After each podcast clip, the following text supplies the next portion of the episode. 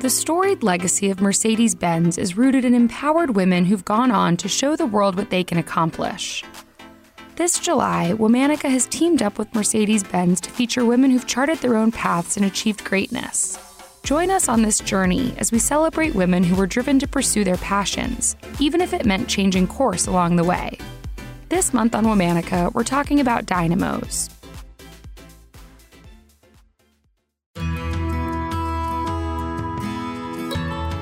Hello. From Wonder Media Network, I'm Jenny Kaplan, and this is Womanica. This month, we're highlighting dynamos, women who led dynamic lives that shifted, evolved, and bloomed, often later in life. Our story today features an unlikely mathematician. She didn't get more than a year of high school math education, and yet, she discovered geometric patterns that had never been found before. Let's talk about the surprising Marjorie Rice.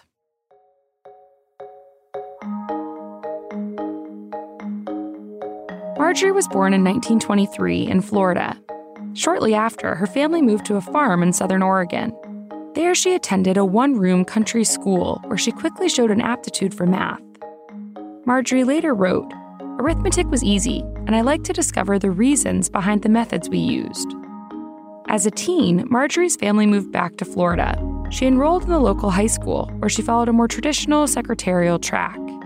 She took the required general math course, but beyond that, she didn't pursue mathematics or science. Marjorie went on to work a handful of jobs before getting married in 1945 at the age of 22. She and her new husband, Gilbert, moved to San Diego and started a large family. Gilbert and Marjorie raised their family with traditional Christian values and gender roles.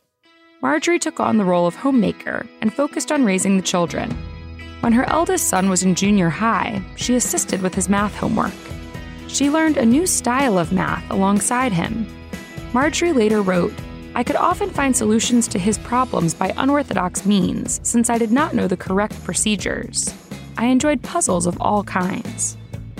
Marjorie's life changed course when she got her youngest son a subscription to Scientific American.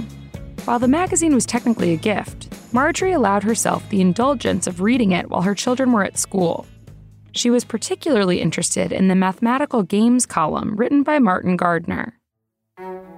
In December of 1975, the column sent Marjorie down an unexpected path. The column revolved around a math concept called tiling the plane, also known as tessellation. For non mathematicians, this phenomenon occurs when a shape can repeat and cover a flat surface without gaps or overlapping. If you think of square tiles, that obviously works, but circles, that would leave gaps. Martin Gardner and other mathematicians were interested in how that rule applied to shapes with more sides, like pentagons. At the time, mathematicians believed that just eight types of convex pentagons could tile the plane. That is, until a Scientific American reader found another type of pentagon that worked. This led Martin Gardner to suggest perhaps additional types existed. Marjorie was hooked. She set out to find her own examples of tiling pentagons. In a later interview, Marjorie recalled, I thought, my, that must be wonderful that someone could discover these things which no one had seen before, these beautiful patterns. She didn't have any formal training in geometry, so Marjorie developed her own notation systems to organize the known types of tiling pentagons. She worked in secret while home alone. Just two months later, in February of 1976, Marjorie discovered a new type of tessellating pentagon. Giddy, she sent her findings to Martin Gardner himself. He passed them along to a tiling expert, Doris Schattschneider, at Moravian College in Pennsylvania. Doris verified that Marjorie's discovery was indeed accurate and began corresponding with her directly. Doris sent Marjorie articles about tiling, which spurred further research. In December of that same year, Marjorie discovered two additional types of tiling pentagons. A year later, she found another. Marjorie had found four new pentagon patterns in total. All the while, Marjorie didn't reveal her mathematical breakthroughs to her family or anyone else really. It's largely thanks to Doris that we know about those contributions to mathematics today. It wasn't until Marjorie's accolades started mounting that her children found out about their mother's unique hobby.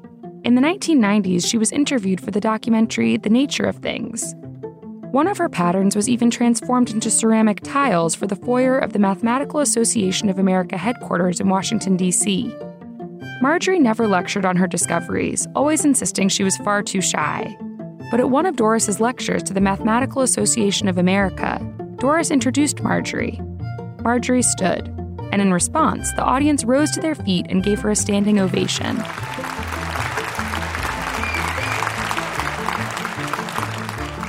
Marjorie lived with dementia for the last decade of her life. This meant she didn't learn about the end of this Pentagon tiling story. In 2017, another scientist, with help from a computer program, determined that all of the possible tessellating pentagons had been discovered. Four of the total 15 were Marjorie's. Marjorie died that same year, in 2017. She never stopped exploring these math puzzles.